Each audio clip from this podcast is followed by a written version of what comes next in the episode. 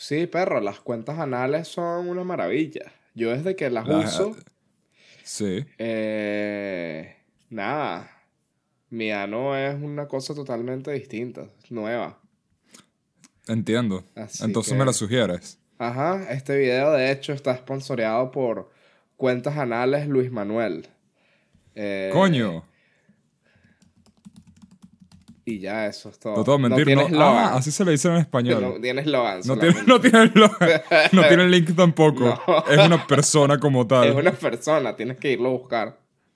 Búsquenlo en la Plaza al Santiago. y les paso el WhatsApp. Ah, Sabes que, que estaba escribiendo una canción. Ajá, ¿Quieres oír la letra? sí. Es sobre ti. Se llama Gabriel es gay. Le gusta el pene. Ah, ¿Sabes? Yo no sé en qué momento las canciones parodias que simplemente es cambiar la letra a cosas gays se volvieron tan cómicas para mí. sí, sí. Pero hay demasiados clips de Comptown cantando esas vainas y los otros carajos que sigo en Twitter empezaron a montar vainas así de como verga. Esto ahora sin nada de ironía me da demasiada risa. Sí, me imagino que es que uno, todo es como cíclico, ¿no? Hay cosas que Sí, sí, y después sí. vuelven y, y eso. Hay, hay una cuenta en Twitter que sigo que, que se llama Memes Viejos. Y, y simplemente memes antiguos, pues. Sí. De la época de cuento cabrón. Bueno, Nine porque es en inglés y toda esa vaina. Y es como. Coño, uno, uno que otro. Uno que otro de, de pana da risa. Sí. Y la mayoría dan risa irónicamente. Entonces es una mezcla muy interesante. Bueno, Cuanto Cabrón es un clásico importantísimo. ¿Qué pasa con Cuento Cabrón ahora? ¿Seguirá presente esa página? Yo creo que sí existe, ¿viste? Sí Sí, existe. ellos vendían hasta camisas y todo. Cuento Cabrón era gigante. Sí existe. Ah, perdón, ¿cuánto, verdad? Eh, pues me estoy metiendo y es prácticamente Reddit ahora. O sea, Me- ah, es la misma vaina, pero, pero los memes son más Reddit. Me imaginé. Cuanto cabrón era. Sí. Una, una, un, ¿cómo se dice? Una fuente para perder el tiempo increíble. Porque es el, es el scroll infinito. Yo tenía un pana, weón, Sí. que se vio todo, leyó todos los cómics de Cuanto Cabrón. Se los había leído todos. No sé cómo hizo que llegó Verga, al en esa- final. En esa época podías todavía llegar probablemente al principio de Cuento Cabrón. O sea, Me acuerdo del me, me puedo imaginar que no había suficiente. Me acuerdo del primer cómic de Cuanto Cabrón, el- la primera viñeta. Es una de las. Es, es que sí, un bicho meando.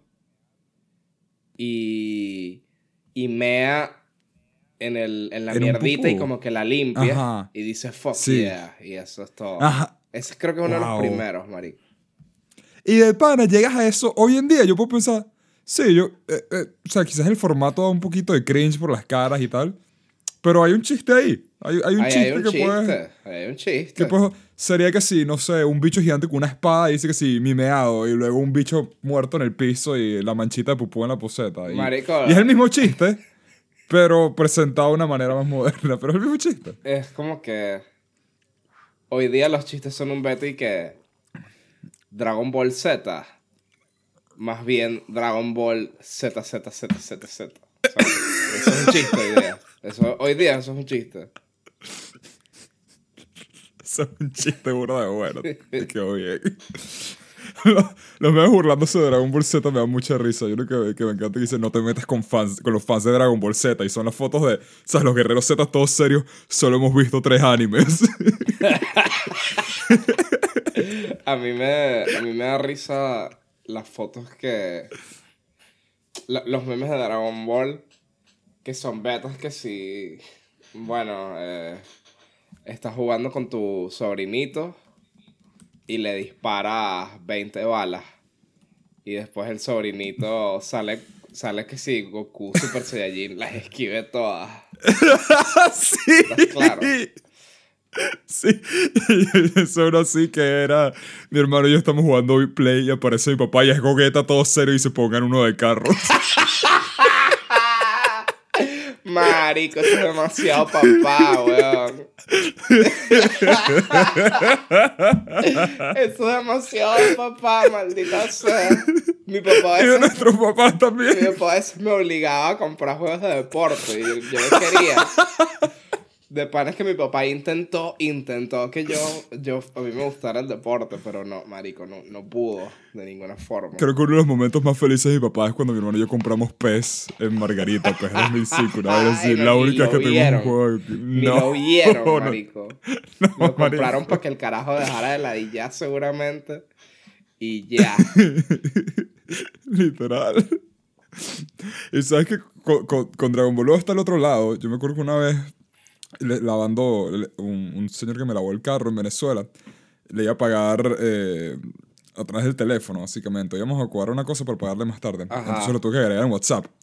Y en los estados de WhatsApp de él eran una maravilla. Eran puras fotos de Vegeta triste. Todas Vegeta triste, era increíble. Sí. Y tenían vainas que sí, criticar. Criticar es fácil si no sabes el pasado de la persona. Y, o Vegeta con Bulma y dice que te, profete- te, protege- te protegeré por toda mi vida, pero Vegeta tiene que sí un traje. Y marico, eran puras vainas así. O sea, de pana. De pana hay algo para todo el mundo con Dragon Ball. Puedes conseguir muchas cosas ahí. Dame un segundo. Ah, espera. Coño, ¿tienes heladito ahí? Voy a pedir heladito. Uf. A ver, ¿qué, No, qué no. sabores tienen ahí en Argentina? Eh, Sabor de mate. El de- tiene uno, esa heladería tiene uno de crema de almendra. Selva negra, almendrado. ¿Qué coño es amarena? No sé, Es como amareto. me imagino. Yo siempre El pido. amareto es burda de rico. Yo siempre El pido chocolate y dulce de leche. Yo soy un hombre tradicional. Coño, pero dulce de leche se va de la norma un poquito. Ah, yo, ¿sabes qué? Voy a pedir lemon pie hoy. Hoy voy a pedir lemon Uf. pie. Lemon pie cuadra. Le voy a pedir lemon pie y. ¿Sabes cuál es bueno? Cookie dough. Si tienen cookie dough, esa vaina es divina. Coño. Coño. Ahora que eres Sigma, Y no te gusta el cookie dough. chocotorta, ¿será de chocolate así puro o es que sí? No, es de la galleta que se llama chococor. chocotor. Chocolate caserato, chocolate con almendras, chocolate blanco. Verga, estoy aprendiendo muchas cosas. Chocolate. ¿Y ese lo piden a domicilio? Ya pedí, o sea, ¿es, un, ¿es una heladería? ¿O estás pidiendo que te traigan de Llega de por? Rappi, creo. Ajá. Por Rappi pedidos ya, vaina de Amor, ¿no eso. pusiste a cargar bien el Nintendo Switch? Mala mía, pues. Esa mierda no se puede poner a carga bien, weón. Marico, maldito Nintendo Switch, no puede ser un beta normal. que es un beta normal. Filo infinito, o sea, ¿qué quieres tú? no sé, no sé. Este, mi jeva me formó un peo porque no me está. Me vio fe, está, está encabronada porque no conecté bien la Nintendo Switch anoche. Y ahora no. Le cargué la Nintendo y no puedo jugar Animal Crossing.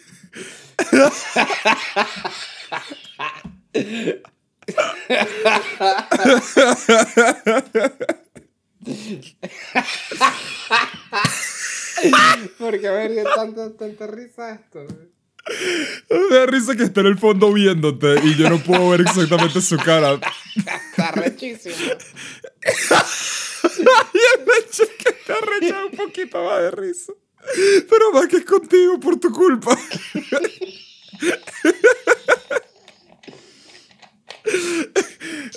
Me da una, una vibra similar a cuando mi papá se rechaba contigo porque te, tar- te parabas tarde cuando íbamos a hacer algo en la mañana. Ahora sí. Como, coño de la madre, Gabriel. Ah, Este, ¿Será que introducimos? Sí, bueno, bienvenidos a la cooperativa. Este es un podcast. Bueno, yo soy, yo soy Gabriel y, y él es mi primo Andrés. Creo que tenemos rato sin decir quiénes somos y a veces Es verdad, ¿no? importante reiterarlo. y bueno, lo que hacemos es hablar de distintos temas, sobre todo de cultura pop o cualquier vaina que nos llame la atención, que esté más o menos trending. O de si lo alguien que sea. está en pidiendo helado, ustedes van a escuchar cómo piden helado. Exacto, exacto. Eh, Es casi que un reality show. Es casi que un reality show, excepto por el show. Exacto. Es un reality podcast, un como real- la mayoría, diría yo. Como la mayoría, eso es, eso es verdad. Excepto sí, ¿Qué hubiera pasado si Wolverine hubiera nacido en Francia? Ajá. Como Una miniserie de 10 podcasts de eso. ¿Qué pasaría si Wolverine fuese republicano? O sea, Oui, oui, Logan. Wolverine Republic. Wolverine. Me da vibras de republicano. coño... honestamente, es- no, porque es canadiense. Coño, ¿verdad? No, no, Eso sí. cambia las cosas. Eh, Tienes toda la razón. En verdad, yo sí, sí, Wolverine hubiera nacido Canadá y luego me acordé, no, ¿verdad? Él es es canadiense. canadiense, Wolverine. Imagínate, canadiense. ¿te imaginas a Wolverine si, que, que, quebecuá? Wolverine quebecuá. Sí, sí me lo imagino, la verdad que sí me lo imagino. El que, el lo feísimo, marico. Es, es un mal idioma. feo. De pana es un mal Es idioma. francés como como que, más feo. Ujú. Y me da risa que, que muchos quebecuanos quieren, quieren lanzársela como que de, de que son una, una minoría, como que una raza protegida. Como que sí, nosotros los quebecuanos son franceses. Son Ustedes son franceses, son una no, no hay colonia nada de lástima que son una colonia en francesa. uno de los ¿Cómo, mejores cómo países vas a ser la víctima? sí, es exacto. Como, ¿Qué, qué intentas? Sí, claro, Eres Francia Sí. y ni siquiera lo hablas bien. exacto. Eh, Como que formemos una alianza de italo-venecos. sí, italo-veneco. Liga italo-veneca. La liga italo-veneca. Bueno, ¿de qué vamos a hablar en este capítulo, Gabriel? Bueno, hoy vamos a hablar de... Tenemos un par de temas. Que, de tengo que admitir, surgieron a última hora porque esta semana estaba muy seca, pero nos dimos cuenta que hay algunas cosas de las que podríamos hablar. Vamos a hablar de un nuevo libro que sacó Stephen King. Eh, ni siquiera tengo el nombre acá, espera. Ya te lo digo. Leí un fragmento. Se llama. eh, se llama El maravilloso mundo de Walt Disney. Es una biografía de Walt Disney. Ah, fino. Fino, fino. Pero, y si no es eso, se llama Lizzie's Story. La historia de. ¿Cómo? No, ya va, esto es una serie. Fuck. Espérate, Yo decía, esta bibliografía está muy corta. espérate. Esto es lo que pueden esperar en la cooperativa. Eh, Later o Billy Sommer, tiene dos. Eh, creo que es Billy Sommer. Pero los dos son bien buenos en realidad. Este tipo todavía escribe, el hijo de puta. Billy Summers, creo que es la del asesino. Eh, eh, coño, me sale una verga en ruso, maldita. Bueno, cuestión que hemos hablado del libro de Stephen King, chicos. De eso vamos a hablar. Y vamos a hablar también de una nueva película animada que va a salir ahora de Diary of a Wimpy Kid. No sé cómo se llama en Creo que es una serie. ¿Sí? No, yo tampoco, porque nunca los he visto traducidos. Diario de Eh, Greg, algo así. El diario de Greg. Ajá. Es de Disney. Ajá. Este. Sí. eh, no sé si ustedes conocen esos, esos libritos, pero vamos a hablar de eso. Y bueno, tú tienes un par de temas ahí, ¿no, primo? Sí, también quería hablar del nuevo documental de Peter Jackson que hizo sobre los Beatles, Get Back, Ajá. que lo he estado viendo. Y vamos a hablar del el caso nuevo de, de, co- de- de problemas de copyright que tuvo un youtuber llamado Totally Not Mark, un youtuber de, de anime, eh, con Toy Animation. Excelente, hermano. Excelente. Yo digo que empecemos con algo chill, ¿te parece el de Stephen King? Que ando con la Wikipedia abierta. Bueno, empezamos con Stephen King. Eh, como ustedes sabrán, Stephen King es un conocido escritor de vainas de terror. Pero él escribe de toda verga, en realidad. Ha escrito dramas, Sí. ha escrito de todo, en realidad. Una característica Acción. que él tiene es que escribe como un demente. Realmente ese loco ha sacado libros en, en tiempo, o sea, es, es increíble el nivel de productividad de ese carajo. Yo pienso que a estas alturas él debe tener un grupo de escritores, no creo que él escriba solo. Probablemente Verga, hace... no sé. Yo siento que... Él tiene una ética de trabajo burda de fuerte desde hace mucho tiempo. Tú dices. No, y, y ojo, que Sí. no, no, lo estoy, no estoy diciendo que sea poco ético que lo haga. O sea, estoy diciendo que, coño, quizá a estas alturas puede ser que tenga un asistente o alguien que, que redacte parecido a él y que, y que le diga, bueno, mira, esta es el- la historia principal, tú me vas mandando lo que vas escribiendo, yo te, lo, yo te voy marcando y tal. Eh, Me pare- no me sí, parecería... es posible. no me No sé si los editores también tienen, meten tanta mano en esas cosas. No sé mucho del mundo de, de la escritura por detrás, pero sí. Pero sí sería algo posible. Porque de pana la cantidad... Y los- no son libros cortos tampoco, Sí. ¿sabes? No son novelas, son, son libros. son librazos a veces, sagas enteras. Es, es burda de loco en realidad. Yo diría que esta no es la época de oro precisamente de Stephen King. No, probablemente ya pasó. Eh, Pero. Pero bueno, sigue vigente todavía. El último libro que yo me leí de él se llama. eh, ¿Cómo es que se llama? La secuela del Resplandor. Eh, Eh, Doctor Sleep. Doctor Sueño. Y no es muy bueno. O sea, toda la primera Oh. mitad es muy, es muy buena. Pero después ya la parte fantasiosa no me gusta. Doctor Sueño es una Eso historia. pasa mucho con, con las novelas de él. Sí. Es una historia muy interesante de alcoholismo y toda la parte de. Es casi que una road, una, una historia de, de carretera durante un buen tiempo. Ujú. Hasta que se convierte en, en la vaina. Introducen como una, una pandilla ahí que matan gente psíquica y vaina. Y eso ahí no me Un gusta. tipo con un sombrero. Una tipa, es una tipa con un sombrero. Una que, tipa con un sombrero. que no me gusta para nada ese personaje. Y, y, y bueno, sí. ¿Tú, ¿Tú llegaste a ver la película? Eh, no, no la vi, ni siquiera la vi, no me llamó la atención. Mm, ok. No me llamó la atención. Pero bueno, eh, cuestión que este libro que salió, que salió ahora se llama Billy Summers. Y es, es un- una novela noir prácticamente. Eh, se trata de un asesino a sueldo, francotirador que suele, suele tomar trabajos en los que mata gente mala. Esa es su condición. Y entonces eh, le, le asignan un último trabajo, porque es como un trabajo con burda de lucas, entonces...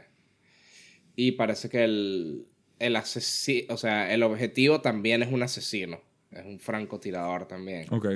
Entonces, eso es lo que yo leyendo la muestra fue lo que me pareció interesante, como que, ah, a ver, con un francotirador asesinando a un francotirador.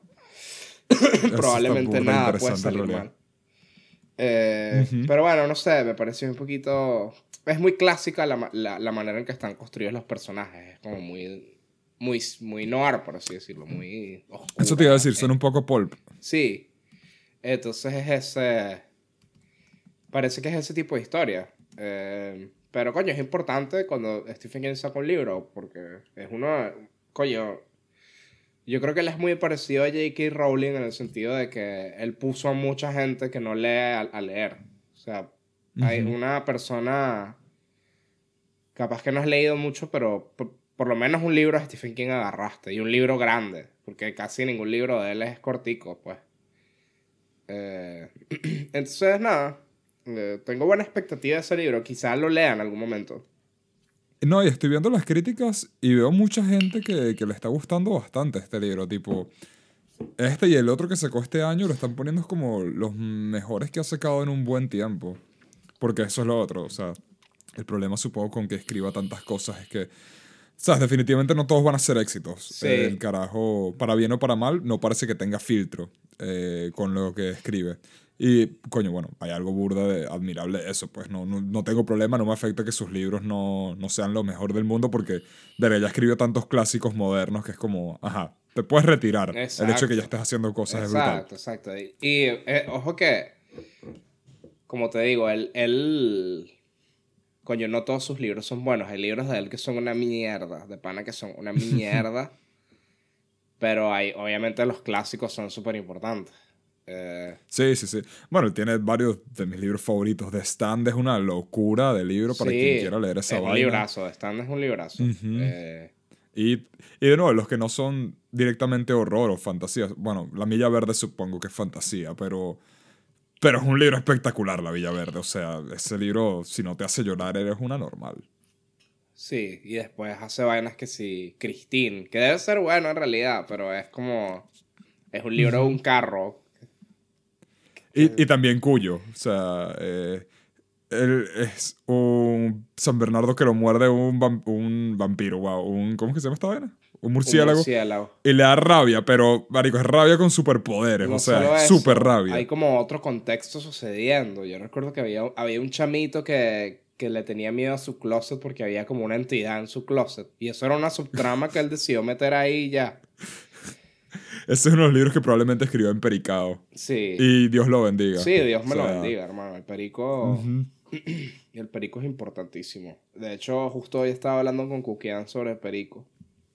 Y me, me acordé que estábamos hablando porque eh, estamos viendo una serie que se llama Russian Doll.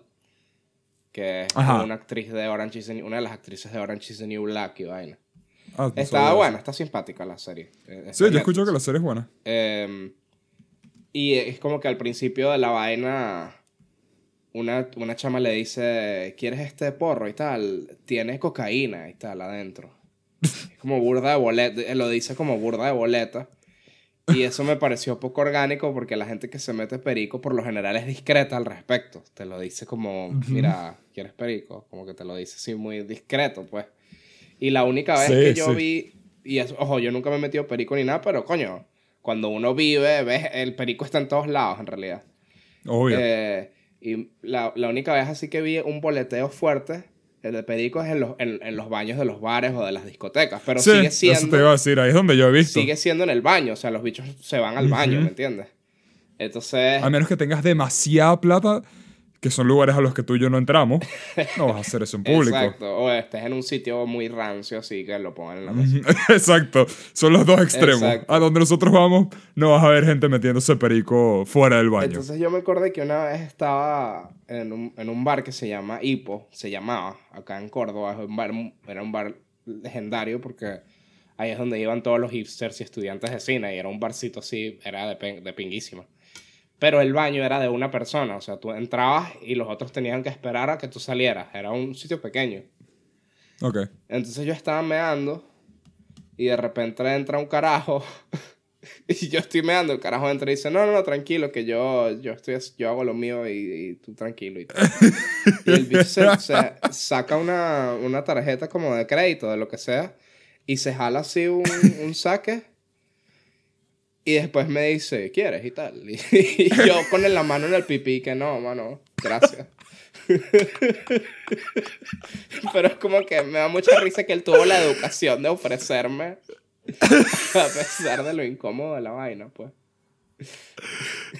O sea, el bicho, el bicho me ofreció y yo estaba meando, o sea, como que él quería que yo le, le jalara mientras meaba, ¿sabes? Es como que burda de marina. Pero bueno, eso es, lo, eso es lo que, una cosa que me había llamado la atención, que en realidad la gente que se mete perico no está, ah, perico y vaina. Es, es como que... Sí, no, es, eh, ese es el estereotipo de, de todas las drogas, ¿no? No todos los que se meten drogas van a ser de una vez drogadictos. El problema con las drogas siempre es la, la adicción que pueden causar. Es Sí. lo, que, lo que digo que incluso si te pegan mal algunas, tipo lo que no te advierten cuando eres chamito, las drogas es que las drogas son brutales. Pues ese es el, ese es el problema con las drogas. Sí. Te las pintan como, no, las drogas te van a destruir. de. Claro. Como, no, probablemente lo vas a probar una, probar una vez y va a ser increíble. Y... Ahora tienes que tener la inteligencia para decir, está bien, No, y es suficiente. que también es que con las drogas es como que tienes una oportunidad como para bajarle dos. Y podrías. y no es como que, oh, Dios, no, arruiné mi vida. Es como que, Sí. marico, sales un sábado cada tanto y capaz que alguien, o sea, capaz que inhalaste popper una vez y después otra vez, pero no por eso te vas a arruinar la vida, pues. Como que, No, no voy a justificar que lo hagan, claro, no lo Solo justifico. que- Solo estoy, es como... solo que no nos explican bien de eso cuando somos carajitos. Sí. pues, o sea, yo, no, yo te voy a decir, de pequeño pensaba que las drogas, en mi, en mi mente cuando me hablan de las drogas, yo imaginé una botella blanca que se acaba un poquito de humo. Y así es cuando iban a ofrecer drogas. Porque nadie me dijo que, que era la marihuana, nadie me dijo que era un cigarro más feo. Nadie, nadie me dijo que era la cocaína cuando tenía 6, 7 años, que ya te empiezan a hablar de eso.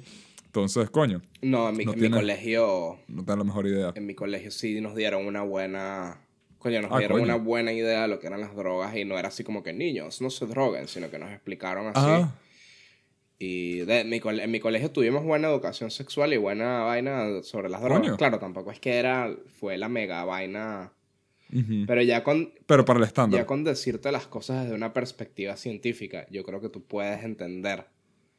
O sea, que Total. te expliquen la ciencia detrás de la adicción. Me parece que es bueno. Y también que le digan, por ejemplo, eh, me parece que está muy subestimada la parte genética. Que te digan, miren, si ustedes tienen historial de adicciones en la familia, tengan Es cuidado con el alcohol, tengan cuidado con esas cosas, porque, eh, bueno, eso no... no- no Eh, es que es totalmente. A mí, yo, yo, yo me conozco lo suficiente como para saber que yo tengo una personalidad bien adictiva. Tipo, yo sé que si que empezara con ¿Adictiva esas cosas o, y de, agarro o el hilo que me gusta. ser adictivo? Propensa a ser adictiva, es verdad. La gente no es adicta a mi personalidad. Este, entonces, si yo me metiera con eso, yo estoy claro que, que, que a mí me iría mal. Entonces, también por cierta parte ni, ni, ni lo empiezo, porque me conozco también lo suficiente. Y lo otro es que el de no. En general me dan como, como ansiedad y listo Claro. a la hora de probar. Yo, yo si te soy sincero, no tengo para nada, no, creo que no soy propenso a las adicciones así de ese tipo de cosas. Porque yo no me engancho con nada, me da, es, es un- eh, me da flojera ser adicto a algo. ¿Me explico? Coño, interesante. Eh, es como que es mucho trabajo. Especialmente algo como drogas que, que tienes que salir, Exacto, tipo, y tienes que tener vida social. tienes que, y tienes que, que, coño, esforzarte un poco para conseguir perico, pues. Por ejemplo. No, no vas a pedirlo por... Y Tipo, o sea, si, si hubiera una aplicación que te lo trae a la casa, así dices chill y sabes que no va a ningún, ni uno es un paco, verga. exacto. Yo me... Y, ¿sabes? Eso sería malo para y coño, de por sí la, cosas como la marihuana o las vainas, eh, este, este tipo de cosas nunca me gustaron demasiado. Como que, ah, bueno, Ujú. ok, una que otra ocasión, Sí. pero nunca me gustó. Y, y lo mismo con el alcohol, o sea, a mí no me gusta la resaca al día siguiente, no me gusta. Y no me gusta tanto estar súper borracho así. Obviamente hay momentos donde la paso bien, pero... Marico, el otro día está, hacía mucho calor y me tomé una cerveza. Eh, marico, y me cayó como un plomo. Fue que no, ¿por qué? ¿Por qué hice eso? y tenía el estómago súper hinchado y me acosté a dormir en el sofá así todo sudado porque hacía demasiado calor. Entonces es como que es mucho, Es que mucho trabajo, güey. Es así, marico. Una cerveza es tomarte un pan. Es tomarte un baguette con alcohol. Sí, tipo, es, pensar como- es como tomarte una, un- una bolsa de pan bimbo, weón. Supuestamente a nivel Ajá, de carbohidratos exacto. es, es un equivalente a, a como seis panes. No, no es solo el alcohol, pues hay otras cosas que es como, erga, chavo.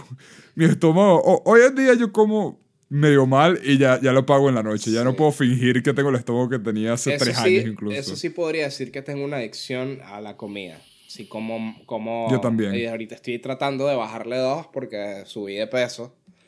Eh, pero eso sí, la, la comida, comer así rico y, y poco Sí, saludable sí, yo mal, es algo mal. que yo realmente sí, sí, sí tengo... Eso sí es algo que... Y bueno, el café, pero ajá. Oh, vamos a volvernos locos con este café. ¿Sabes qué va a pasar? Ojo, cuidado. ¿Sabes? Si, si, si eres adicto a una vaina que son adictas las señoras, no, no te preocupes, Marisol. Eh, eh, eh, vas a vivir Sí. mejor que, que muchos otros. Pero sí puede haber adicción al café. O sea, es más que nada, la, la adicción viene de que no funcionas si no lo tomas. Exacto, Eh, entonces te crea la dependencia necesitarlo para hacerlo más básico. exacto. Y es como, claro, si lo que necesitas para tu vida es tomarte dos tazas de café en la mañana y luego funcionas como una persona normal, estás bien. O sea, podría ser mucho peor. El café es burda barato. Sí. Eso es lo que... Lo otro bueno del café, el café es baratísimo. Sí, sí. Eh, el problema es cuando yo tenía, por ejemplo, una profesora de psicología que la tipo tenía que tomarse una botella de Coca-Cola al día. A juro, una botella completa, no una lata, una botella. Eso, eso va, a pagar, va, va a pagar las consecuencias después de eso. Y estaba clara, pero ella no podía no No tomarse. podía no tomarse. Coño, profesora de psicología, ¿por qué tuviste clase de psicología, perro? En el colegio nos dan psicología en cuarto Ah, ok, en el colegio. En el colegio. Claro, Sí, en el colegio, exacto. psicología. Sí, sí, sí. Ujú, Eh, En cuarto año. bueno, Stephen King, compren su nuevo libro. Compren su nuevo libro. Es un pequeño autor independiente y necesita nuestra ayuda. Sí. Compren Stephen King, no tiene plata para Perico. Autores conocidos. Este. Bueno, Ahorita podemos hablar entonces de, de- hablando de Perico y la, la vida de la estrella del rock. Pues estaba viendo el nuevo documental de los Beatles de, de Disney Plus. se llama. Es, eh, lo están pasando en Disney Plus, pero no fue hecho por Disney como tal. ajá. Eh, un poco de contexto. Este es un documental dirigido por, por Percy Jackson. No, no Percy Jackson, coño de la madre. Peter Jackson. Este, no el ladrón del rayo. Exacto. El director del, del Señor de los Anillos. Eh, él hizo hace un par de años un documental que se llama They Shall Not Grow Old, que es un documental arrechísimo de la Primera Guerra Mundial, eh, que el carajo agarró eh, un pocotón de, de, de videos de la época y los remasterizó en color, en HD, con sonido, y es una mierda increíble, o sea... el Y hizo una historia porque- alternativa donde gana el eje. Lo editó para que se viera como si el eje gana, ganara. Marico, eso estaría buenísimo. Es una buena idea. Crear un documental falso donde cuentas la historia totalmente mal. Si fuera el estilo documental, sí, eso, eso está burda. de Pero, o sea, con- Porque, o sea, ya con la reales. segunda es Wolfenstein. Exacto, eso es. Eso sería burda interesante. Eso estaría burda interesante. Verga, en verdad me gusta esa idea. Pero, este. em, el hecho es que el carajo hizo su documental rechísimo y ahorita lo hizo con eh, los Beatles cuando están sacando lo que fue su, el, el último álbum de estudio que grabaron. No el último que salió, pero el último que grabaron fue Let It Be. Ajá. Eh, y es medio infame porque la producción y la grabación de ese disco fue un desastre. Tuvieron muy poco tiempo para hacerlo. Tenían que hacer 14 canciones. Y los carajos ya para esa época están como hartos de la banda. No sabía que cada uno que iba a hacer. Ya no se querían, Y- ya, ya se estaban odiando un poco, ¿no? Sí, ya, ya, ya, ya no querían seguir siendo los Beatles, básicamente. Fue un- una época muy turbulenta. Y además el documental fue grabado, eh, perdón, el, la- el proceso fue grabado para una película en la época de de Let It Be, que era como un behind the scenes del disco. La película lo mostró como un periodo horrible donde los Beatles se odiaban y el disco iba a ser una mierda llena de odio. Sí. Entonces, pero muchos de los miembros han dicho, coño, en realidad esa película es burda amarillista. La cosa no fue tan grave, simplemente eligieron los peores momentos. Era básicamente un reality show de la época. Ajá. Entonces Peter Jackson, como la película tuvo horas y horas y horas grabadas para ese documental, él decidió, vamos a agarrar esto y vamos a mostrar más a fondo cómo de pana fue la grabación de este disco. Yo pensé que iba a ser una película, son tres capítulos como de dos horas y media cada uno, del proceso creativo de ellos grabando Let It Be, el disco completo. Y es súper, súper, súper interesante. Coño, fino. Ay, pero eso sí, solo, solo recomiendo de pana si eres un fan de los Beatles, si te sabes burda sus canciones, si te gusta la, el detrás de escena y la parte de pro- producción y composición, porque de pana hay momentos que son ellos simplemente sentados en, en una silla tocando como que, ah, esto estaría interesante así, y luego así, y luego así, y van saliendo canciones, tipo, de pana, o sea, este es algo que puedes dejar de fondo también mientras haces otras cosas porque es largo para el carajo. Lo más Claro. impresionante es verlos en HD, es increíble verlos interactuar entre ellos porque los Beatles, algo que no mucha gente habla de ellos, creo que son burda de cómicos entre ellos. Sí. Los carajos tienen un sentido del humor muy extraño, muy británico y muy estúpido a veces. Ajá. Y si hay momentos donde se pelean y hay momentos donde. mo- momentos burda incómodos, momentos burda y cringe. Pero todo se siente burda natural. Tipo, si has estado haciendo un proyecto, incluso con tus amigos, y el proyecto tiene peso y tienes una fecha límite, Eh, hay mucha, No, no va a ser relajado y feliz todo el tiempo. en- entre ese tipo de cosas. Sobre todo la presión que implica hacer una. un- que debe implicar hacer un álbum. exacto. Y, Y- especialmente siendo lo que era la banda más grande de la historia en ese momento, verga. Son el muchos egos. ¿no? Son gente extremadamente creativa que quieren llevar sus ideas adelante, pero a veces las ideas chocan y, y entonces Ujú. hay- Y es una mezcla rara en que trae momentos de peleas de egos y momentos de, ¿sabes? Cuando estás en un trabajo de nuevo en grupo y nadie quiere hacer nada y solo un chamo quiere hacer las cosas y sacar bien, buena nota y el resto están como, sí, dale, lo que tú quieras, marico, ya. Sí, Y, eh, mari, es que eh, ves eso, ves eso en segunda persona y es burda, desagradable a veces, sí. pero se siente burda de natural y eso es creo que parte de lo que me encantó de este documental, que me dejó compensando, coño, qué lástima que solo grabaron el disco más turbulento de ellos y honestamente el, probablemente el peor disco de ellos, excepto por un par de canciones. Me hubiera gustado ver esto mismo con uno de los buenos, buenos, buenos discos de los Beatles, hubiera sido increíble. Eh, de nuevo, también es que yo soy burda de fan de ellos, entonces yo me como esta vaina tranquilo. Pero lo sugeriría si no eres fan de la banda necesariamente, si, si estás burda en el medio creativo y te interesa saber esas cosas, especialmente los behind the los, los detrás de cámara de, de lo que es el mundo musical, especialmente de esa época, es súper interesante y muy bien hecho este documental. Eh, lo sugiero muchísimo. Coño, bien. Eh, yo personalmente no soy fan de los Beatles, principalmente porque no soy mujer, pero, pero bueno, los, los, los, eh, interesados en, en ese tipo de cosas, 100% recomendable. Qué estúpido, qué estúpido ese chiste. Porque, pero, pero, al mismo tiempo, ¿por qué funciona? Qué imbécil, marico. Eh, entonces, yo, yo nunca he visto muchos docus de música. Creo que no he visto ni uno solo. Bueno, el, el, el de Mike Judge, el que siempre hablo del country, pero eso es más que todo, es casi que de aventura, weón. Es una vaina y que, bueno, este pana era un enfermo y de paso hacía country. Pero. Claro. Creo que Y nunca he muchos de los que salen de ese estilo son discos y vainas más modernas. Este disco, o sea, It Be es del 69. Es burda de loco irse tan atrás de ver algo así. Pero ¿saben qué, ¿saben qué serie de ficción ahora de música está brutal? Que, ¿Cuál? Que está muy subestimada. Eh, la serie de Wu-Tang Clan. Wu-Tang Clan en American Saga. De Hulu. Verga, ¿qué? Es de cómo Wu-Tang Clan se formó, pues. Tiene ya dos A la temporadas. Y es arrechísima.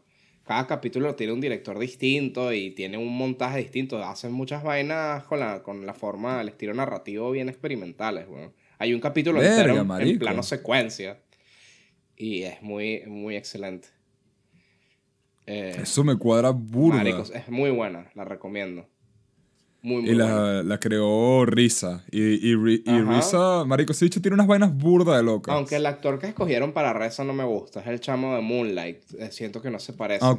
No, no se parece a Mm. Reza. Pero el, eh, el resto de los, de los personajes que escogieron para cada integrante, marico, son igualitos. Eh, Pero yo creo que se fajaron porque muchos de ellos ni tienen Wikipedia. O sea, lo que querían era que de pana la, la, la vaina fuera muy real. sí, sí, sí. Y No, y hay raperos también invitados. Joey Bada sale en la serie. Verga, esto está interes- de, de, de cool. sí. Eh, Marico, nunca había escuchado esta serie. Esto suena rechísimo. es muy buena, marico. Eh, y, y tiene, o sea, es, es- tiene malandreo y tal, tiene bastante malandreo. Pero también se centra mucho en cómo, en cómo eso en realidad es una cosa que está en segundo plano porque ellos quieren realmente, o por lo menos uno de ellos, Reza al principio. Reza es el que hace, el que une a toda esa gente, pues. eh, Para hacer, para hacer música, pues. Y está muy, muy buena, de verdad.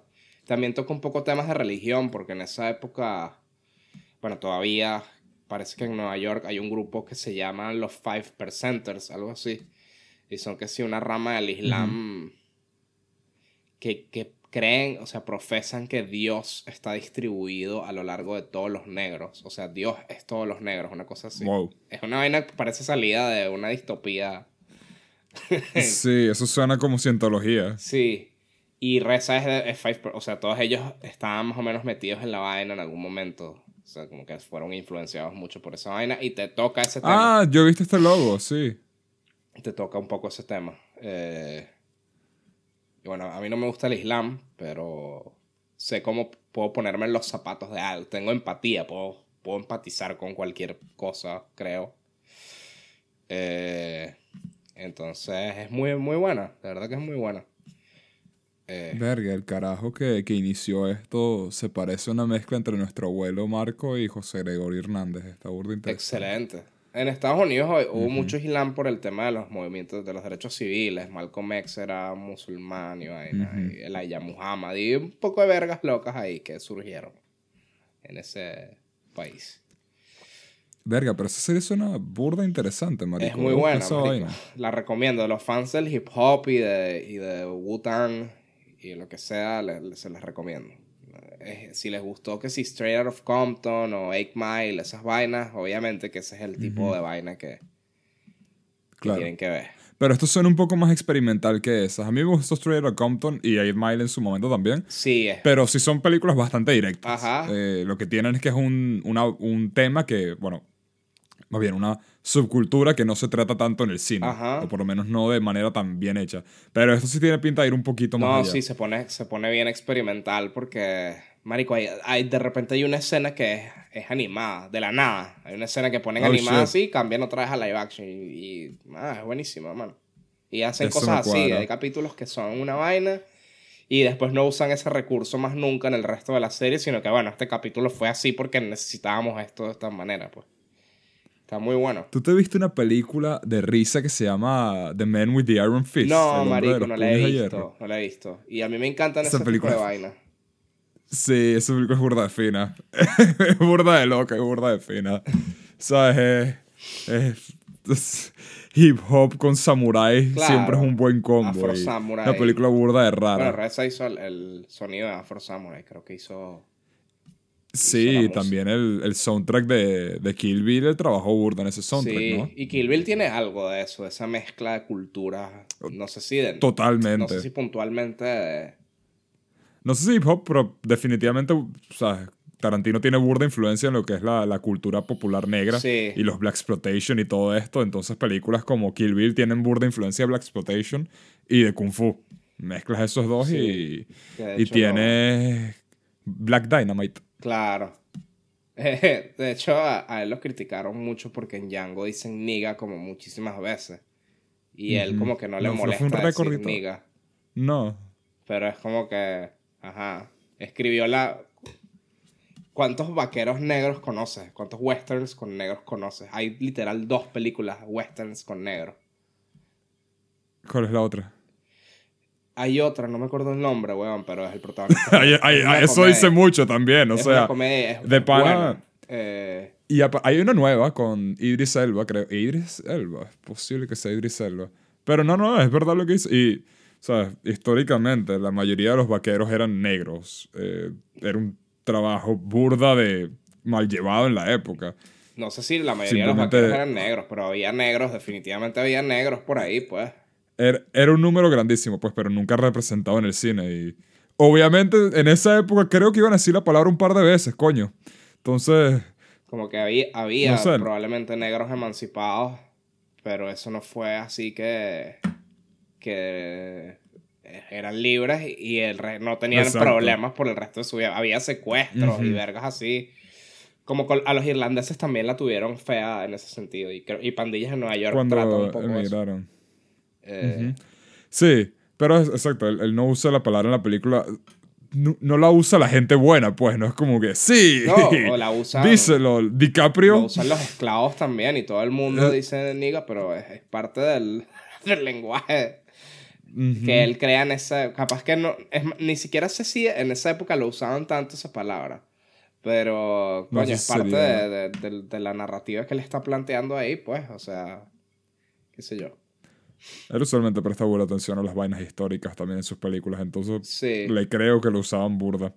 Yo no hubiera agarrado esa guitarra viejísima para esa escena en, en The Hateful Eight, pero él insistió en usarla. Entonces, algo de atención le está prestando que yo no y me rehuso a googlear cuántas veces lo decían en la época.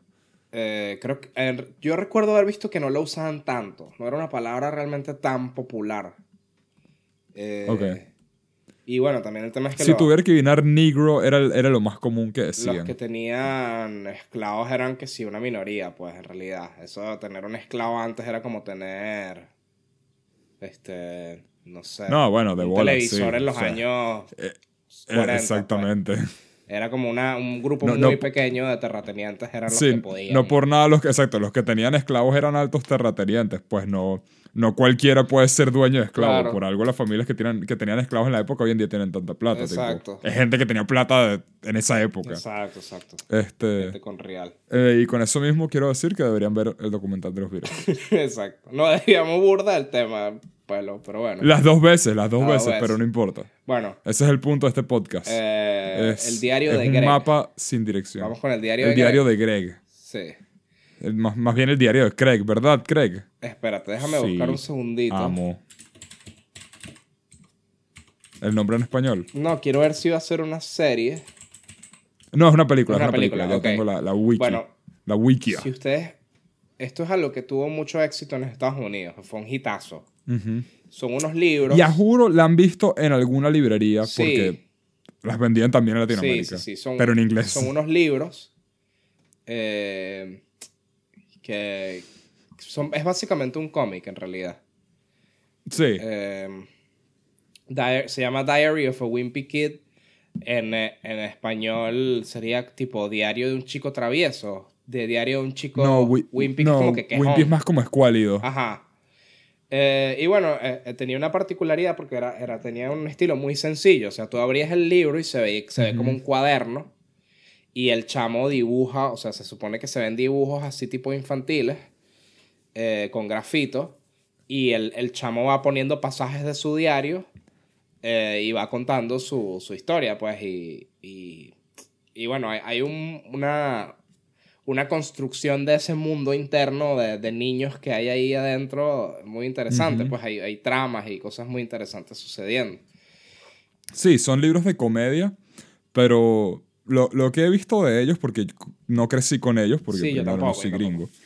este, pero siempre los veía adyacentes. Eh, mucha gente de nuestra generación, eh, pero en Estados Unidos y en países anglosajones sí creció con eso. Tipo, de pana, esos libros son gigantescos y simplemente supongo que era un humor también muy específico americano para la época. Sí, sí podría haber cosas como, coño, vainas de las que habla de nada más high school y middle school, la división que Claro. tienen ahí es muy diferente a la que tenemos nosotros. Entonces, no sé, quizás nunca pensaron que iba a caer bien en Latinoamérica. Sí. Pero, coño, lo que he visto son bien cómicos. Tipo, hoy en día veo mucha gente hablando de ellos porque, de nuevo, nuestra generación ya le tiene nostalgia de eso. Y, verga, a mí me dan risa y todo hoy en Sí, día. es que son graciosos. Yo recuerdo porque tu, tu hermano tenía Nicolás. un par. Ujú. Y yo no me Sí. podía dormir. Yo me quedaba en casa de ustedes. Yo, yo a veces no me podía dormir porque yo, yo no, no Sí, sé. los tenía en el cuarto, ¿verdad? Y yo me leí dos de esos libros. Te los lees en una sentada porque es un cómic, básicamente. Es un cómic. Y... Es un cómic. Ya está, ya está, ya está. Ese fui yo imitando a un perro. Gabriel me está diciendo que ya es suficiente. No, no, no, no. no. Ajá. ¿Cómo anda? Bien, está mejor. Coño, Ah. Sí se está nota. haciendo... Espérate un segundito. Para los que no nos pueden ver, que son literalmente todos porque esto es un medio auditivo. eh, Gabriel tenía un perro muy tierno y sarnoso en sus manos, que se estaba moviendo como un loco y ladrando. Que sí pudieron escuchar los ladridos. Me da flojera editar esta escena, no les voy a mentir, escena, esto es un podcast. Esta parte, este pedazo de audio, entonces voy a describir lo que está pasando para llenar tiempo y que no sea No, silencio. porque Me da miedo que se... Estoy viendo el cuarto de Gabriel. Por la luz está extremadamente blanco. Tipo, esta vaina hiere un poco los ojos, ver lo blanco que está este cuarto. Hay una vaina de ropa sucia. Parece una especie de hongo. Ahí está Gabriel riéndose. Dice ya que dijiste sarno... le dijiste sarnoso al perro. Es bien sarnoso, sí. Bueno, sí. Pero no lo digo como un insulto. ¿Ah, ¿Qué? Eh, ¿Qué te iba a decir? Lo primero dije que fue tierno. Mano, es un malcriado, la verdad es que es un malcriado. Eh, Tú, tú hablaste de esto, creo que la vez pasada o la antepasada, sí. eh, bueno, cuestión que entonces el, el libro, para que se hagan una idea, hay en, el, en uno de los libros hay toda una trama eh, en la escuela del chamito. eh, hay un queso que está en el piso, un queso, un pedazo de queso que cayó de una lonchera al piso y quedó ahí en el piso durante meses y se empezó a podrir. Pero nadie tocó ese queso. Entonces se formó como toda una mitología alrededor de ese queso, como que el que tocara ese queso, que bolas, o sea.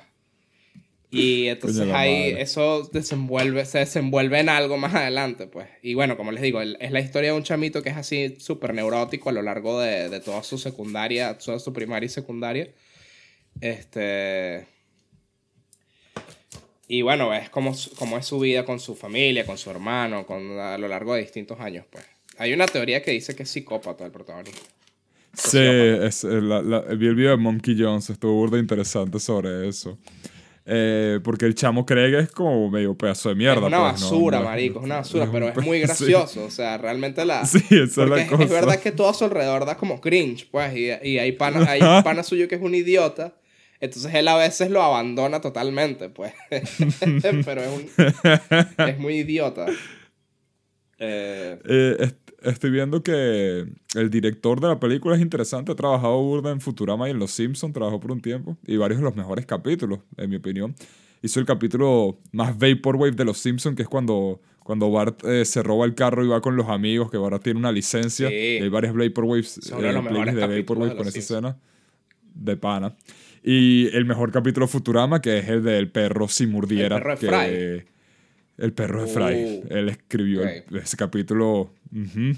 Entonces, coño, buen director. No, y- y... la escribió el mismo escritor de los libros. Eso está burda cool y también. para que estén claros es que la animación es 3D. Pero respeta, se ven como planos, como el, el Burda. dibujo. eh, respeta mucho. Me Sí. recuerda a la peli de Snoopy que hicieron hace unos años. A la de Snoopy y a la de mm, Captain Underpants, que también es una otra serie de libros slash cómic Ujú. gringa, muy gringa, que no crecimos con eso acá, pero la- mucha gente le tiene el, el mismo cariño que le tienen a, Em. a Diary of a Wimpy Kid. Y otra cosa que quería decir es que hay un personaje de, de ese libro Que es un carajo ahí narizón raro que sale a veces. Que es un, bue- un huevón que sale de vez en cuando. Ni siquiera es un personaje principal. Eh, lo utilizaron como símbolo de protesta. Ujú. O sea, ponían su cara en, la- en grupos de izquierda y decía Creo que tienes razón, ¿verdad? Se me había olvidado eso. Y había una propuesta para cambiar la bandera yankee y poner su cara en la bandera. Ay, coño la madre. Y bueno, es, es un humor Sí. muy... Una vaina que yo vi en un video ensayo. En un ice, hay un iceberg de Diary of a Wimpy Kid. No sé por qué. Siempre, siempre. Ya me acuerdo cuál es el bichito que lo ponían con AK abajo. Ajá. Tienes toda la razón. Y- Y, Fuck 12, coño de la Y madre. entonces, una cosa que dicen es que es un predecesor del shitposting. O sea, toda la generación Z. Sí, eh, sí, ¿quién es verga? Yo vi ese mismo video, tienes toda la razón. Estoy tratando de acordarme tiene, cuál era. Tiene muchas vainas shitposteras. En, el, en, el, en el diario había unos cómics del periódico escolar que, que el que dibujaba el periódico escolar empezaba a poner vainas personales en el periódico. Entonces salían que si un perro y un gato hablando. Y el gato dice algo así, como que, hey amigo, ¿qué estás haciendo? Este, no te comas eso y tal. Y en vez de tirar el punchline, el perro decía, Mike, este, yo no me robé a tu novia y tal. O sea, como que todo un párrafo explicando, eh, hablándole a sus amigos porque por cualquier otra vaina, pues. Y eso es muy shitpostero, pues. Como que un párrafo así que nada que ver. Si quieren eh, ver ese video, se llama The, The Impact of Diary of a Wimpy Kid. Es un canal que se llama Solar Suns. Ujú. Eh, es súper bueno y raro video. ese canal también. Ujú, De pana que, que son unos libritos muy adorables, muy de pinga. ujú. Eh, Y, y de cierta manera también es cool ver algo con lo que no crecimos directamente, que la gente le tiene tanto cariño y tanta nostalgia, que además sea bueno, porque sí, muchas veces el- la- las vainas a las que la gente le tiene nostalgia son una mierda. Y esas son cosas Ese con las que nosotros también crecimos. Pero esto es como algo tan separado de nosotros. Ujú. Pero esto es completamente... eh, ¿Cuál es la sí, palabra? nosotros ya estábamos O sea, grandes. Sí, no, no, eh, eh, o sea, esto es cuando empezaron, no, lo nosotros teníamos, éramos la demografía cuando empezaron, simplemente no estuvimos en el, en el Ah, país ok. que, que lo hubiéramos leído, pero yo hubiera leído esa vaina a los, a los 11 o 10 años feliz. Sí, Este, sí, sí, sí. Y es muy loco ver, sí, hay gente que creció conmigo mismo, que creció con esto y se lo están tripeando brutal. Y coño, me alegro. Hay gente que dice que no le encantó esta película, pero no entendería por qué son las razones, porque no sé si será... Ay, la peli ya, ya Eh, se puede ver. O sea, ya está ahí en Disney. Sí, sí, acaba de salir básicamente. Y también hay unas, unas versiones live action, pero le quitan totalmente la magia y la sencillez que tienen los libros. Las pelis no son buenas. Sí. Eh, A la gente le gustó un poco las primeras dos, pero luego hicieron un reboot. Esta, este- esta serie de libros ha tenido burda adaptaciones. Tipo, ha, ha tenido dos películas originales, creo que dos reboots, eh, y luego esta, serie- esta película animada. De verdad que... Bueno, nada. eh, me gustaría verla, la verdad que me gustaría verla. Eh, Sí, yo creo que la voy a ver. Honestamente, se ve como una buena película para relajarme un rato. ¿Sabes cuál? Además, marico, ya va, dura 58 minutos. Yo juro voy a ver esta película. marico. 58 minutos, es alta duración. Excelente. no llega ni a la hora. Eso es totalmente algo que voy a hacer un día que tenga una hora libre tranquilo. Sí, veo la película de Orfa Wimpy Kid. Así que... Mira, el primero, sí, el primero salió en 2007. Yo hubiera tenido 10 años, o sea, la edad perfecta para, para haber leído este libro. Sí, mano. Pero claro, com- ¿cómo lo iba a, ver a leer a los 10 años cuando la palabra Wimpy no tendría ni la más remota idea de qué significa? Sí, yo ni siquiera sé qué significa. Me lo explicaste y ya se me olvidó. Exacto. Eh, bueno, véanla, véanla y nos dice qué tal. Eh, Sí. Si no tienen Disney Plus, piratéenla. Lo digo aquí directamente, piratéenla. Sí. No hay ningún problema con eso. Estoy feliz de dejar mi nombre y el de la cooperativa en eso. Verga, ¿ya les llegó el helado? Sí, mano. ¿Qué tal está? Está rico. ¿Qué tal está tu helado, amor? Está rico. ¿Qué, qué pidieron finalmente? Yo pedí chocolate y pay de limón. Uf, Yo pedí crema de nuez y coco. Ahí está. uf, verga, qué combinación tan sexy. Sí. Crema de nuez y coco. Eso es de adulto, pero que, que no es adulto aburrido. Sí, sí, sí. Este. Pues el, el siguiente tema que quería hablar, verga, está haciendo un viento de puta madre acá. O sea, está golpeando burda las persianas de mi casa y veo los árboles afuera moviéndose como loco. Eh, El siguiente tema que quería hablar es una, bueno, creo que es nuestro último tema. Es una vaina bien loca. Eh, voy a introducir esto. Esto es un youtuber que se llama Totally Not Mark, que se hizo bien famoso hace unos, o sea, bueno, bien famoso entre comillas, tan famoso como puede ser un youtuber de anime que habla de vainas específicas. Pero él hacía muchos videos de, de Dragon Ball. A mí siempre me ha gustado mucho su canal, en verdad. El tipo tiene una buena perspectiva, poco cringe, volviendo a Dragon Ball para cerrar Sí. eh, con lo que abrimos. Eh, y hace buenos análisis de, de arcos y personajes y la escritura y reviews de todas las vainas. Eventualmente pasó también, ahorita estoy haciendo series burda buenas donde Marico el Carejo hizo un recap completo de One Piece. La primera vez de él leyendo One Piece y era burda interesante ver. ¿Sabes? Porque yo lo estaba leyendo justo en esa época cuando empezó a hacer los videos y es como, ok, tengo que terminar este arco antes del carajo- de que el carajo llegue porque quiero ver su video bien. Ahora lo está haciendo con Naruto. Y además a él le gusta mucho leer sobre teoría y de escritura de personajes y todo. Entonces tiene siempre buenas perspectivas. Eh, y tiene años haciéndolo. Eh, y, a- y es, sea, es relativamente grande. Por lo menos en los que es específicamente de Dragon Ball, seguramente es el más grande. Y hace un día o dos días eh, puso en Twitter. Me desperté esta mañana y Toei Animation me tumbó 15 videos. Tipo Perro. 15 videos completos de una. Ajá. Y luego, marico, los siguientes tweets son, me tumbaron 20, me tumbaron 30. Total que le terminan tumbando 150 videos al carajo, eh, que son literalmente 3 años de video, donde tiene que hacerle el dispute de copyright a todos, todos van a tardar por lo menos un mes en salir. Y fue una mierda gigante porque de Pana es una de las youtubers más grandes a los que le han tumbado tantos videos de una. Y fue una barda- vaina burda heavy porque el carajo... O sea, él, él- él sí contrata gente, él tiene burda de gente trabajando bajo él, editores y escritores también. eh, y sus videos son bastante populares dentro de Claro, que cabe. es tipo, un, tiene una audiencia bien de un youtuber pro pro. O sea, ya. ya- Sí, ya espe- hasta para. es- Está entre arriba para mí, entre los youtubers de anime. El carajo, sus videos siempre están súper bien montados y él se faja con la producción y la escritura de sus videos. Y en verdad, eh, ya y por lo que he visto de él, obviamente no lo conozco, pero él parece alto, alta persona, genuinamente. Unas probablemente vainas menos tóxicas son las comunidad, la comunidad de sus videos. Y que de la nada venga esta vaina, esta burda de pesados 150 videos de una mañana para otra, que son literal tres años de videos, y por el mismo tipo de videos que él hacía, eh, tiene los videos que se llaman como Evergreen. Él no habla mucho de temas más populares del momento. Son la clase de videos que sacas ese video y durante los próximos años de tu carrera, carrera tu catálogo de videos te va a dar como algo de dinero porque la gente vuelve a esos videos y generan siempre un poquito de dinero. Son videos de cosas Entonces es dinero con el pero que él no contaba. trending. O sea, es un video de Dragon Ball. Exactamente. Hay miles de videos de Dragon Ball. Entonces, como que. Exacto, pero lanza un análisis de personaje de, de cada villano, por ejemplo, de la saga.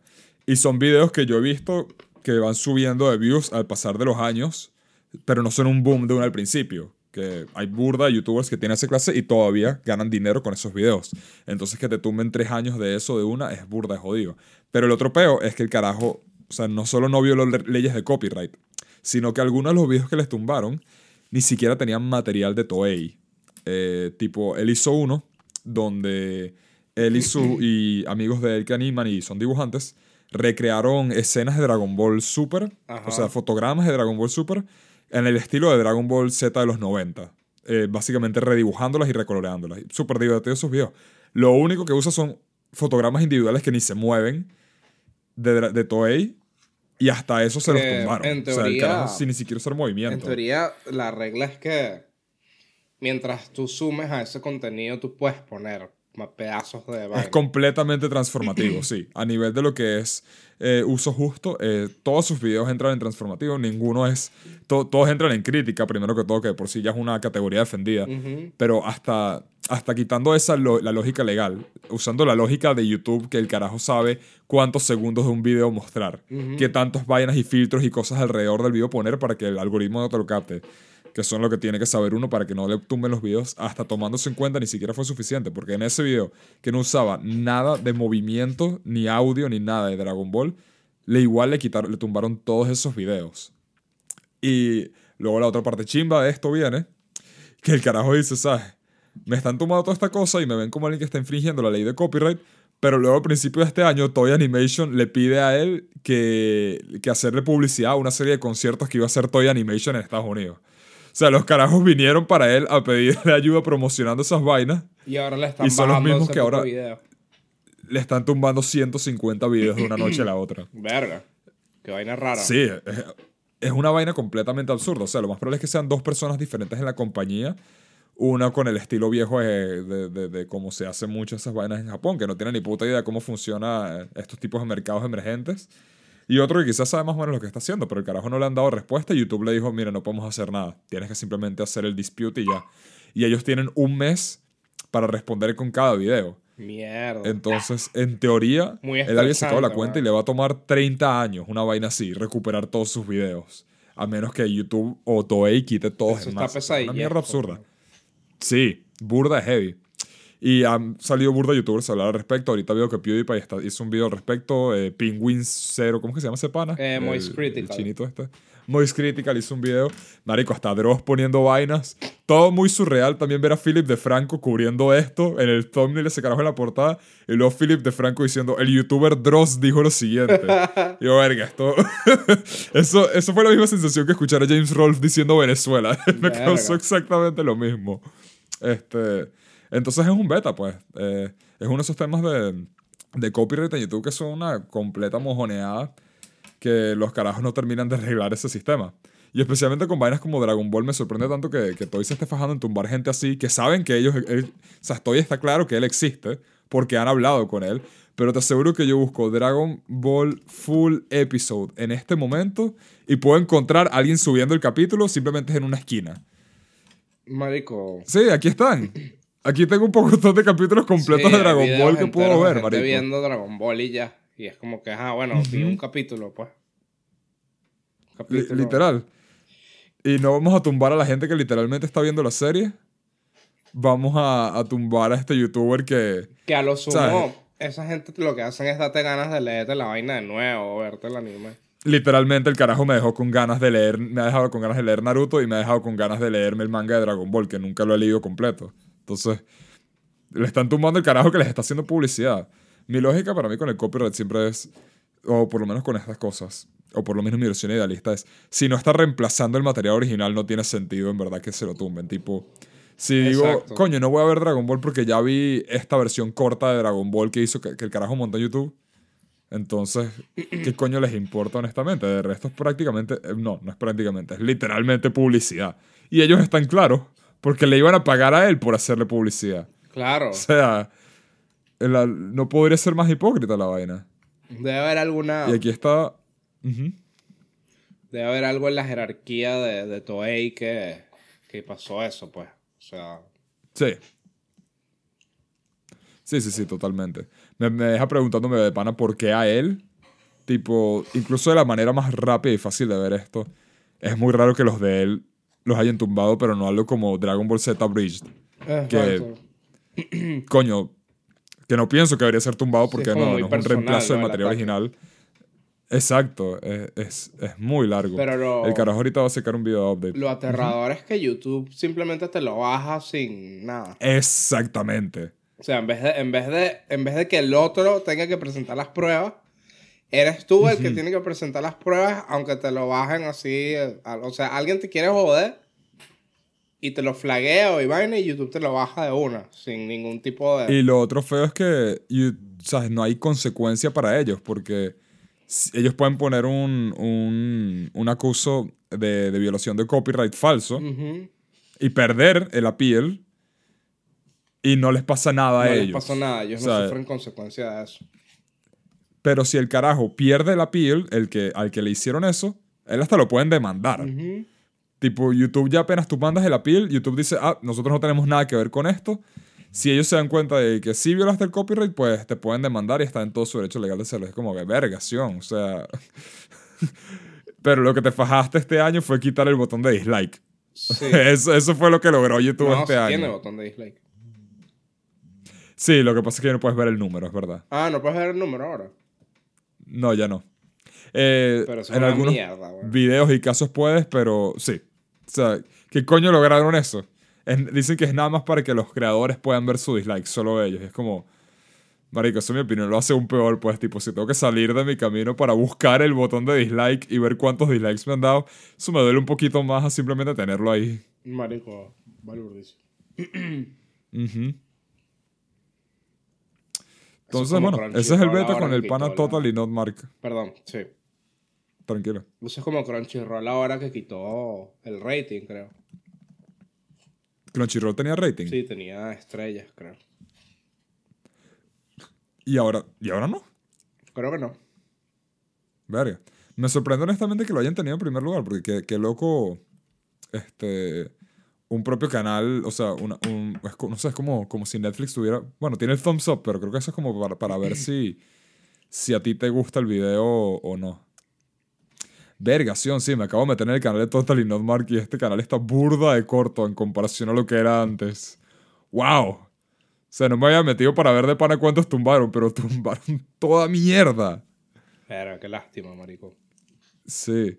Quedan algunos de, de One Piece. Y date una idea, que él hizo de One Piece 24 videos y con las películas en total, que fueron como 3 videos de películas, 27. Y quedan 1, 2, 3, 4, 5, 6, 7. O sea, nada más de los de One Piece le tumbaron eh, 20 videos. Y luego el resto, vainas de Dragon Ball. qué cagada, hermano. Eh, Ujú. eso, eso es lo que más me preocupa, el hecho de que simplemente puedan, te lo bajan y ya. Eso me parece una mierda. Sí. Ujú. Que no puedes hacer literal nada al respecto. O sea, lo mejor que ha pasado es que el carajo lo ha cubierto, o sea, mucha gente está hablando de esto. Claro, Y eso dentro de todo es bueno porque, ¿sabes? No, no el problema no, no es un video sobre que le tumbaron a un creador de anime.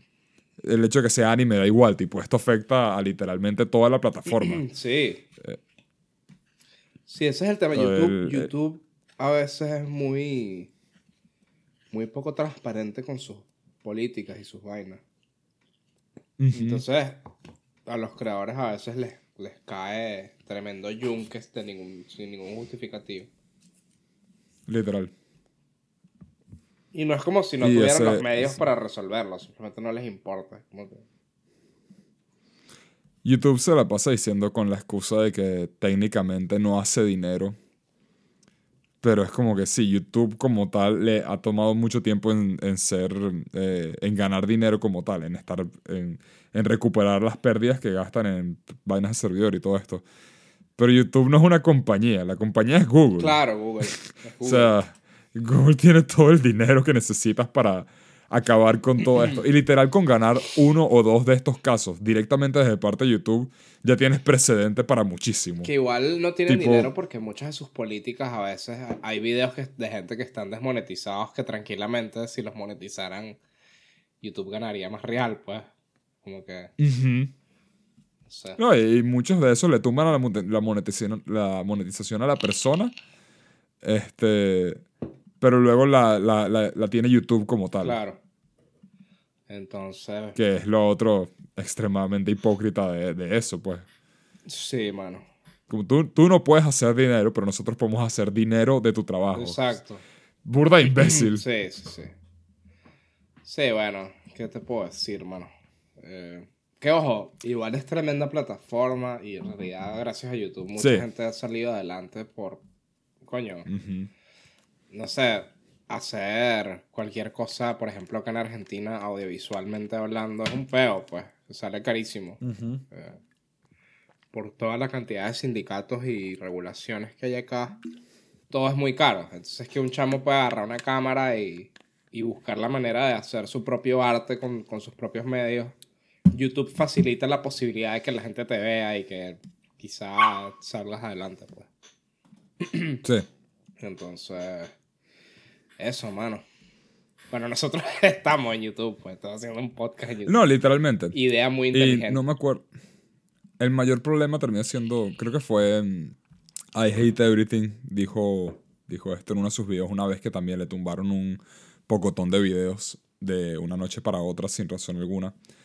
Eh, si YouTube quiere dárselas de que esto es un trabajo viable y que los creadores de contenido de pana es algo que puede ser y que tienes que tomar en serio, o sea, si tú tienes un trabajo cualquiera, no vas a llegar un día y no va a haber una oficina. Exacto. Eh, eso le pasó una vez que le, le- le cerraron el canal.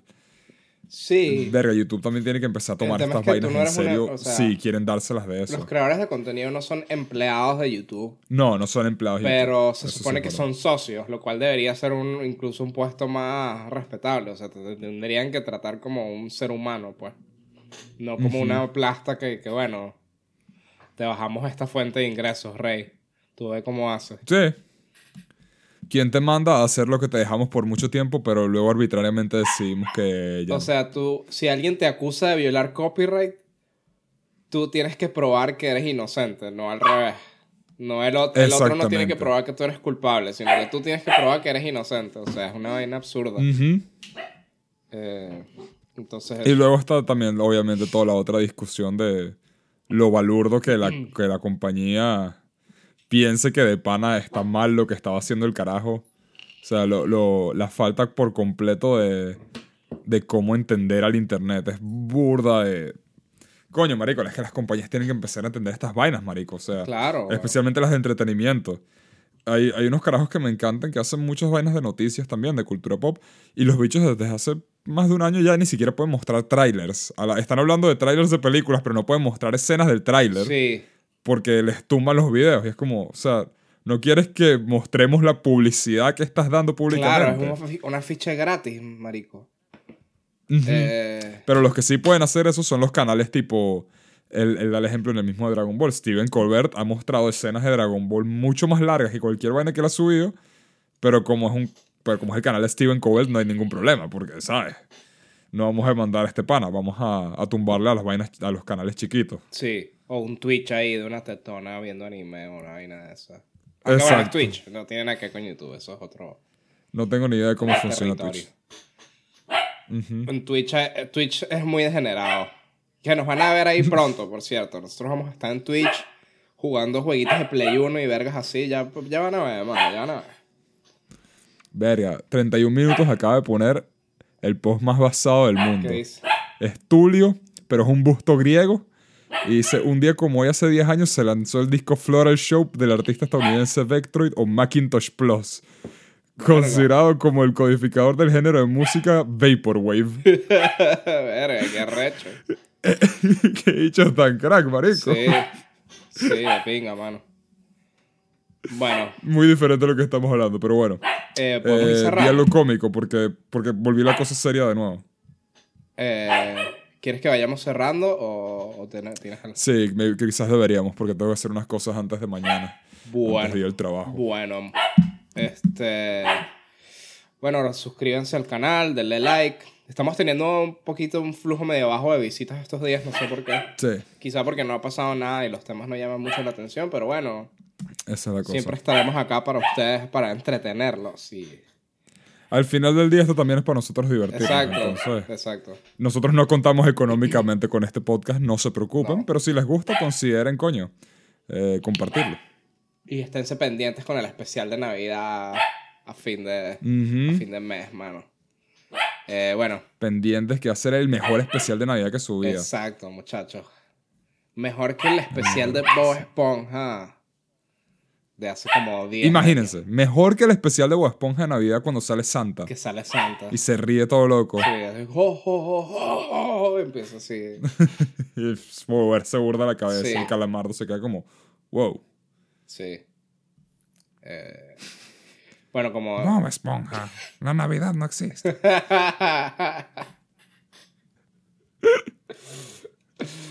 Bob Esponja, Dios nos abandonó.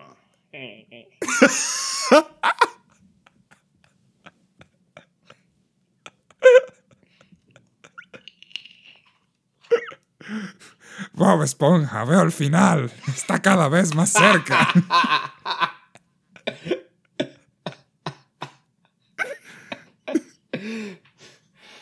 Calamardo, no siento mis piernas.